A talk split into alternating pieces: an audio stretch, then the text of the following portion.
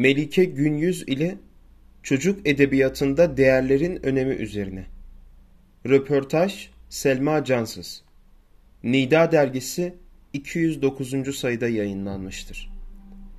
Değerler eğitimi, değerlerin öğretimi ile ilgili yapılan tüm etkinlikler şeklinde tanımlanabilir. Hayatımızda bizleri yönlendiren pek çok değer türü vardır. Değerlerin öğretiminde edebiyatın, bilhassa çocuk edebiyatının işlevi nedir? Edebi eserler değerleri nasıl öğretir? Değerlerin öğretiminde yazarların sorumluluğu var mıdır? Edebiyatın değerleri öğretmek gibi bir maksadı var mıdır? şeklinde bazı soruları gündemimize aldık. Ve bu soruları editör, yazar Melike Günyüz ile konuştuk. Siz değerli okuyucularımızın istifadesine sunarız. Soru 1.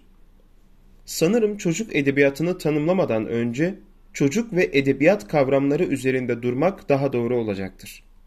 Çocuk, edebiyat ve daha özel bir alan olarak çocuk edebiyatı nedir?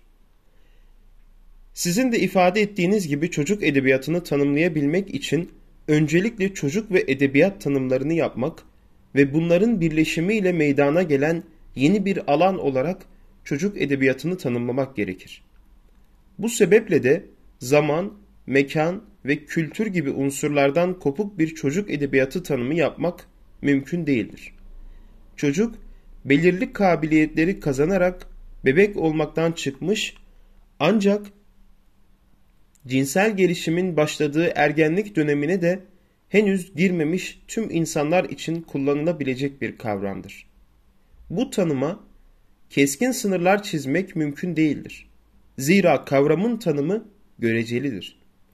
Edebiyat ise genel tanımı itibariyle yazın veya literatür aracılığıyla olayların, duyguların ve düşüncelerin estetik bir form içerisinde ifade edilmesidir. Bu iki kavramın birleşmesiyle oluşan yeni bir kavramsal alan olarak çocuk edebiyatı ise okurun alt yaş grubunun önceden tayin edildiği edebi eserlere verilen genel adlandırmadır. Modern zamanlarda eser sahiplerinin hedef yaş grubunu önceden belirleyerek kaleme aldıkları bu eserler okuyucunun tercih ve deneyimleri aracılığıyla daha net tanımlara oluşa, oluşabilir. Değişiklik de gösterebilir. Peki hocam değer nedir? Değer bir çocuk edebiyatçısı tarafından nasıl tanımlanabilir? Bireylerin, grupların ve toplumların nesne ve olaylarla kurdukları ilişkilerin sosyo-kültürel ve ekonomik gibi birçok maddi ma manevi yansıması değer kavramının tanım alanına girer. Değer anlayışı bireyler ve toplumlar için farklılık gösterebildiği gibi paylaşımlı ve aktarılabilir olması gibi özelliklere de sahiptir. Toplumsal alanda kişi, olay ve nesnelere karşı geliştirilen ve bir değerlendirme içeren yargıların tamamı değer kapsamına girer. Değerler eğitimi kavramı sizin için ne anlam ifade ediyor? Konu çocuklar ve onların eğitilmesi olduğunda değerler bireyi iyi bir insan ve topluma katkı sunan bir vatandaş haline getirmeyi ve çocukların birlikte yaşama becerilerini geliştirerek toplumun bir parçası olabilmelerini amaçlar. Çocukların kendilerine ait değerler üretirken kullanacakları yöntemler onlara öncelikle dış dünya aracılığıyla verilir. Dışarıdan aldıkları tüm değer yargılarını kendi içlerinde anlamlandırmaları ve eylemlerini onların etrafında şekillendirmeye başlamalarıyla da kendilerine ait değer yargıları üretmeye başlarlar. Değerler eğitiminin işlevi ise bireylerin anlamlandırma süreçlerinde kullanacakları yöntemleri onlara ulaştırmak ve oluşturacakları değer yargılarının sınırlarını belirlemelerine yardımcı olmaktır. Çocuk edebiyatı ile değerler eğitimi mümkün müdür? Çocuk edebiyatı eserleri kanalıyla bir değerler eğitimi yapılacaksa şayet sizce bu nasıl olmalıdır? Değerler eğitiminin çocukla buluşmasının birçok farklı yöntemi olabilir. Bunlar arasında en verimli olanlardan biri de çocuk edebiyatıdır.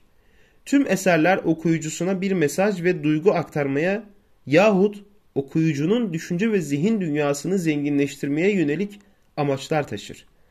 Okur kitlesi kavramlarla yeni tanışan ve onları soyutlamak için gerekli becerilere henüz sahip olmayan çocuklar olduğundan çocuk edebiyatı değerleri, değerleri onlar için somut bir zemine taşımak ve anlam dünyalarında belirli kodları oluşturmak adına faaliyet gösterebilir. Bunu yaparken doğrudan verilecek mesajlar yerine okuyucuyu düşünmeye ve kendi tanımını bulmaya yönlendirecek yöntemleri kullanmak, çocukların kendi değerlerini bulabilmek konusundaki ihtiyaçlarını gidermelerine de yardımcı olacaktır. Çocuk edebiyatı özelinde değerlendirdiğimizde hangi türler bu eğitime daha uygundur? Bu anlamda çocuk kitaplarını yetişkin kitaplarından ayıran en önemli kıstas nedir? Okuyucu bir çocuk olduğunda değerler eğitiminin aktarılabilmesinin en işlevsel yöntemlerinden biri kurgudur. Kurgu sayesinde çocuk pratik hayatta deneyimlemediği ancak çıkarımda bulunamadığı olaylar veya bu olayların benzerleriyle karşılaşarak yeni anlamlar üretmeye, yaşadıkları aracılığıyla değerleri anlamlandırabilmeye başlar. Bununla birlikte resimli çocuk kitapları da çoğu zaman soyutlama becerisindeki eksiklik sebebiyle zihinlerde karmaşa oluşturan kavramları basit ve somut şekilde aktarabilmek için kullanılır. Bu eserler yalnızca metinden oluşmadığı için çocuğun hayal gücünü tetikleyecek farklı unsurlara da sahiptir. Çizimlerin yönlendiriciliğiyle edinilecek bir değerler eğitimi, okuyucu yaş grubunun anlam dünyasında daha fazla karışılık bulabilir. Çocuk edebiyatı eserlerinde değerler ideolojiye dönüştürülmeden sunulabilir mi? İdeolojiye nasıl bir anlam yüklüyorsunuz bilmiyorum. Fakat dilin kendisi bir hüküm içerdiği için zaten ideolojik bir aygıttır. Seçilen kelimeler, kelimelerin yan yana diziliminde oluşan anlamlar, dilin mecazlı kullanımı hepsi bir değer taşır. Bireyin ya da toplumun o günkü kabullerine uygun, hayatı anlamlandırma biçimine yakın hükümler içeren bir metinde ideoloji yoktur algısı oluşur. Oysa ki bir değerden söz ettiğinizde zaten bir ideolojiden söz ediyorsunuz. Dolayısıyla ideolojisiz bir metin yoktur. Metin yazarının duygu ve düşünce dünyasından kopuk değildir. Yazardan izler taşıyan metinlerde değerlerin belirli ideolojiler taşıması ve çocuğun bu ideolojiler aracılığıyla değerlerini tanımlamaya yönlendirmesi kaçınılmazdır. Çocuk edebiyatı eserlerinin değerler üzerinden bir mesaj verme kaygısı olmalı mı? Çeviri eserleri de dahil edile, edebiliriz hocam bu soruya. Çeviri eserler konusunda nasıl bir tutum içinde olmalıyız? Girişte edebiyat tanımına dolaylı bir vurgu yaptık. Belki en kısa tanımıyla edebiyat güzel ve estetik söz söyleme sanatıdır. Bir önceki soruda da değindiğimiz gibi her kelimenin gösterdiği bir anlam vardır. Ve siz ne kadar estetik, ritmik, şiirsel ifade ederseniz edin, bu kelimelerin yan yana dizilimi ile ortaya çıkan pek çok anlam dizgesi vardır.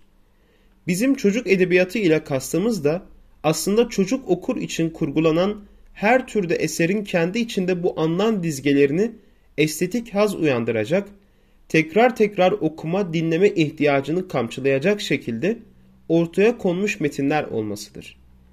Sizin sorunuzdan benim anladığım bir metnin anlamının yani ideolojisinin açık ve doğrudan anlama gönderme yapan kelime ve kavramlarla verilmesinin doğru olup olmadığı. Yağmurun bereketi üzerinde edebiyatın çok farklı formları ile çocuklar için yüzlerce metin üretilebilir. İster şiir, ister mani, isterse bir efsane olsun, ister bilim kurgu şeklinde yazılmış olsun, aynı konuda ifade edilmiş bu metinleri birbirinden ayıran şey aslında formu değil, eserin hangi dizilimle hangi kelimeleri ihtiva ettiğidir. İşaret ettiği şeyi hangi benzetme yolu, hangi metafor, hangi dolayımla verdiğidir. Bizde bir metnin mesaj verme kaygısı taşıdığı izlenimini edebi sanatları oluşturan metaforik anlatımın, ritmin, metnin musikisinin eksik olması ile ilgilidir. Böyle olduğunda da zaten ortada bir edebiyat yoktur. İşte burada dönüp dolaşıp bir metnin hedef okuru kim olursa olsun edebilik vasfına haiz olup olmamasını tartışıyoruz. Mesajı gayet net, mesela arkadaşlık üzerine olan bir metin öylesine güzel benzetmelerle anlatılır ya da o kadar az söz sözle öyle bir derin anlam ortaya koyar ki biz onu çocuk edebiyatı şaheseri sayarız. Bu sebeple aslında neyin çocuk edebiyatı olduğu meselesini sürekli tanımlama ihtiyacı içindeyiz. İşin bir başka yönü de şu. Bir takım hükümler verirken sabit, okuma düzeyi net tanımlanmış bir muhayyel okura göre düşünüyoruz. Zaman değişiyor. Okurun algısı değişiyor. Farklı coğrafyalarda farklı okurların farklı algıları var. Hangi okur için, hangi çocuk için sorularımızın cevabı net değil. Kısaca söylemek istediğim, herhangi bir değeri barındırmayan bir metnin olması mümkün değildir. Mesele bunun sunum biçimiyle ilgilidir. Metnin anlatım biçimi bu değerlerin mesaj kaygısı taşıyıp taşımadığı konusunda bizi yönlendirir. Çeviri meselesi ayrı bir konu. Çocuk edebiyatı metinlerde çevirmenin rolü çok önemli. Zira az metinle birçok anlamın ve hatta derin anlamların hedef dille, hedef dile çevrilirken aynen aktarılabilmesi için yetkin çevirmenlere ihtiyacımız var. Çeviri metinlerde mesela resimli kitaplarda tasvir edilen mekanların okul üzerinde etkisi de çok önemlidir. İdeoloji sadece kelimelerde değil aynı zamanda tasvirlerde de ortaya çıkan bir durum. Renk ve desen kullanımından kıyafet tasvirlerine, mekan ve şehir tasvirlerine, ideal olan figürlerin tasvirine kadar her resim bir anlam derinliğine sahiptir. Bir fikri, bir ideolojiyi ve bir değeri içinde barındırır.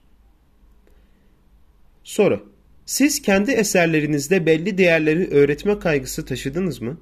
Belli değerleri ön plana çıkardığınız eserleriniz var mı? Varsa hangileri kısaca içeriğinden bahsedebilir misiniz? Benim bilinçli olarak kadim anlatıları Keloğlan, Nasrettin Hoca gibi günümüz okulları için yeniden anlatma derdim var. Dilin, kültürün canlılığını sürdürmesi aslında bu. Değer meselesine gelince, her yazarın hayata bakış açısı, hayatı anlamlı kılan düşünce sistemi zaten metinlere bilinçli ya da bilinçsiz sızan bir şey.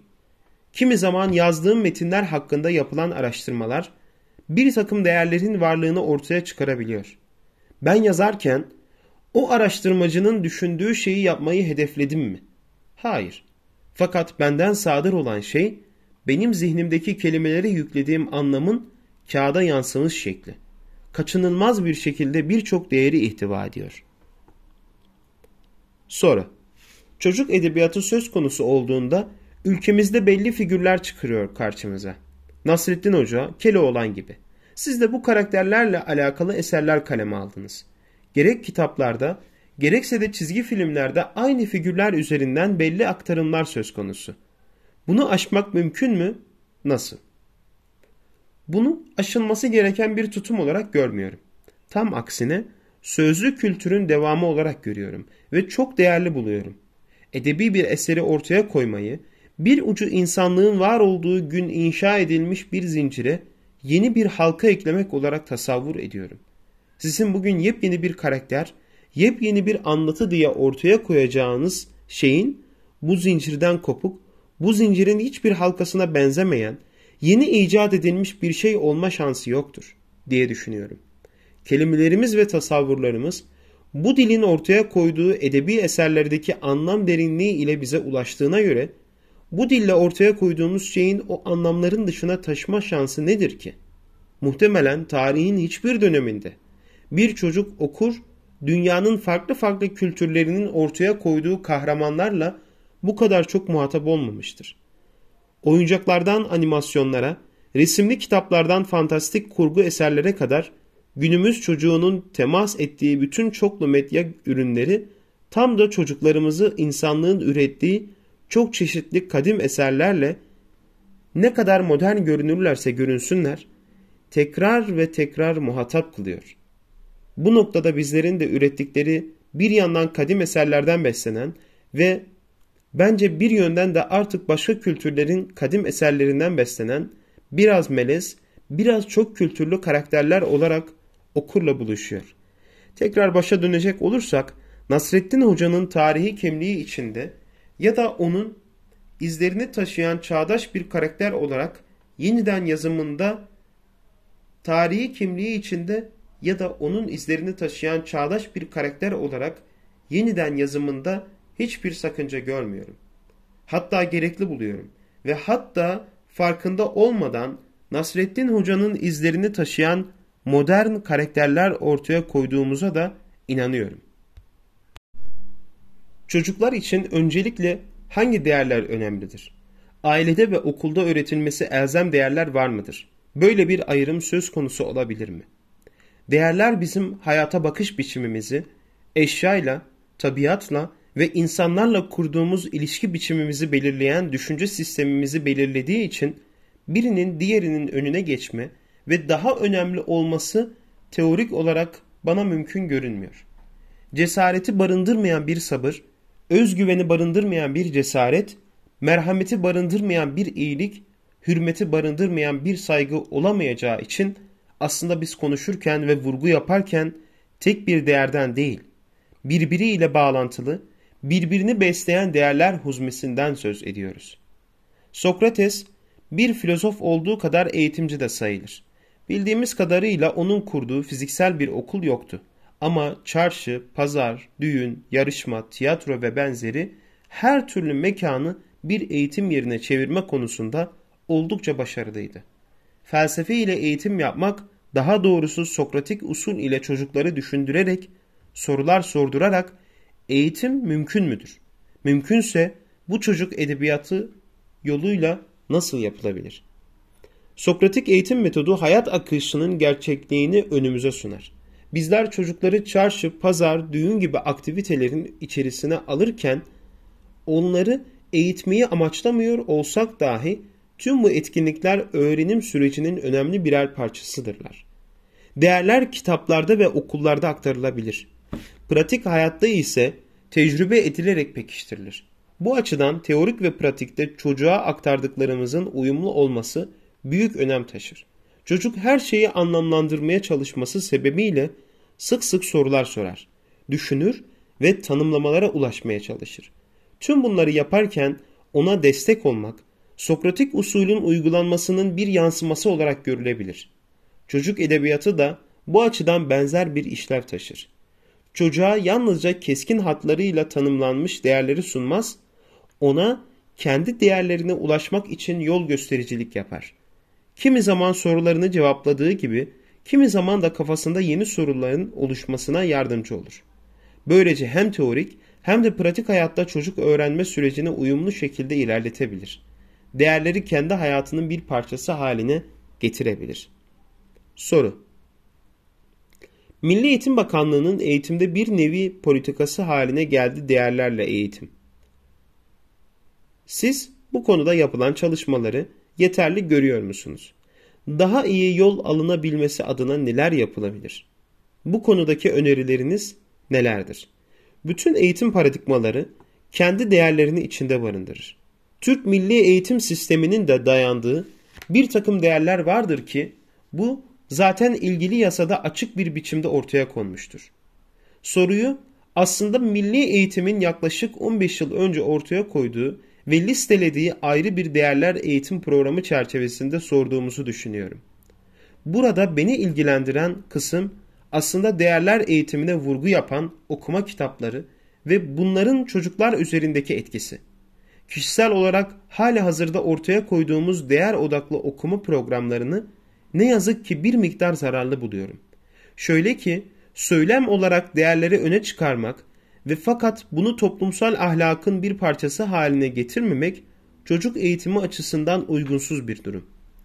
Kurallara uymanın önemi, yaşlılara saygı, sabırlı olmak gibi birçok kişisel ve toplumsal ahlak kurallarının gerekliliğini kapadı, kapağından kurgusuna, her santimine yerleştirdiğimiz metin artık edebiyat metni olmaktan çıkmaya başlıyor. Kurgusal bir ahlak umdeleri metnine dönüşüyor. Edebiyatın okurun kendi zihninde bir çıkarımla kazanması gereken farkındalığı biz en başında okura sunarak metnin hem çekiciliğini hem de okumanın büyüsünü ortadan kaldırıyoruz. Bu yazıda ifade ettiğim edebi niteliklere haiz olmadığı sürece de edebiyatın okura kazandırması gereken alandan uzaklaşıyor. Bu birinci boyut. İkinci boyut ise kavramsal olarak sabırlı, nazik, toplumsal kurallara uyması gerektiğini öğretmeye çalıştığınız küçük okur, içinde yaşadığı sosyal hayatın içinde aynı zamanda bu kuralların ve gerekliliklerin zamana, kişiye, mekana göre değişebileceğini ve uymamanın bir bedel ödetmediğine şahit oluyorsa, bunun sonuçlarının vahim olabileceğini görmemiz gerekiyor. Yani bir takım doğruları teorik ve kavramsal olarak zihinlere yerleştirip sosyal hayatta bunun tersini ortaya koyan yetişkinler üstelik bir bedel ödemiyorlarsa bu kadar açık bir değerler okuması nedenli faydalıdır. Bunu tartışmamız gerektiğini düşünüyorum. Bu sebeple değer odaklı bir edebiyat değil, değer odaklı bir yaşam biçiminin öncelenmesi gerekiyor. Bu da yetişkinlikler, yetişkinlerden çocuklara doğru gerçekleşebilecek bir süreçtir. Teşekkür ederiz. Nida dergisi 209. sayıda yayınlanmıştır.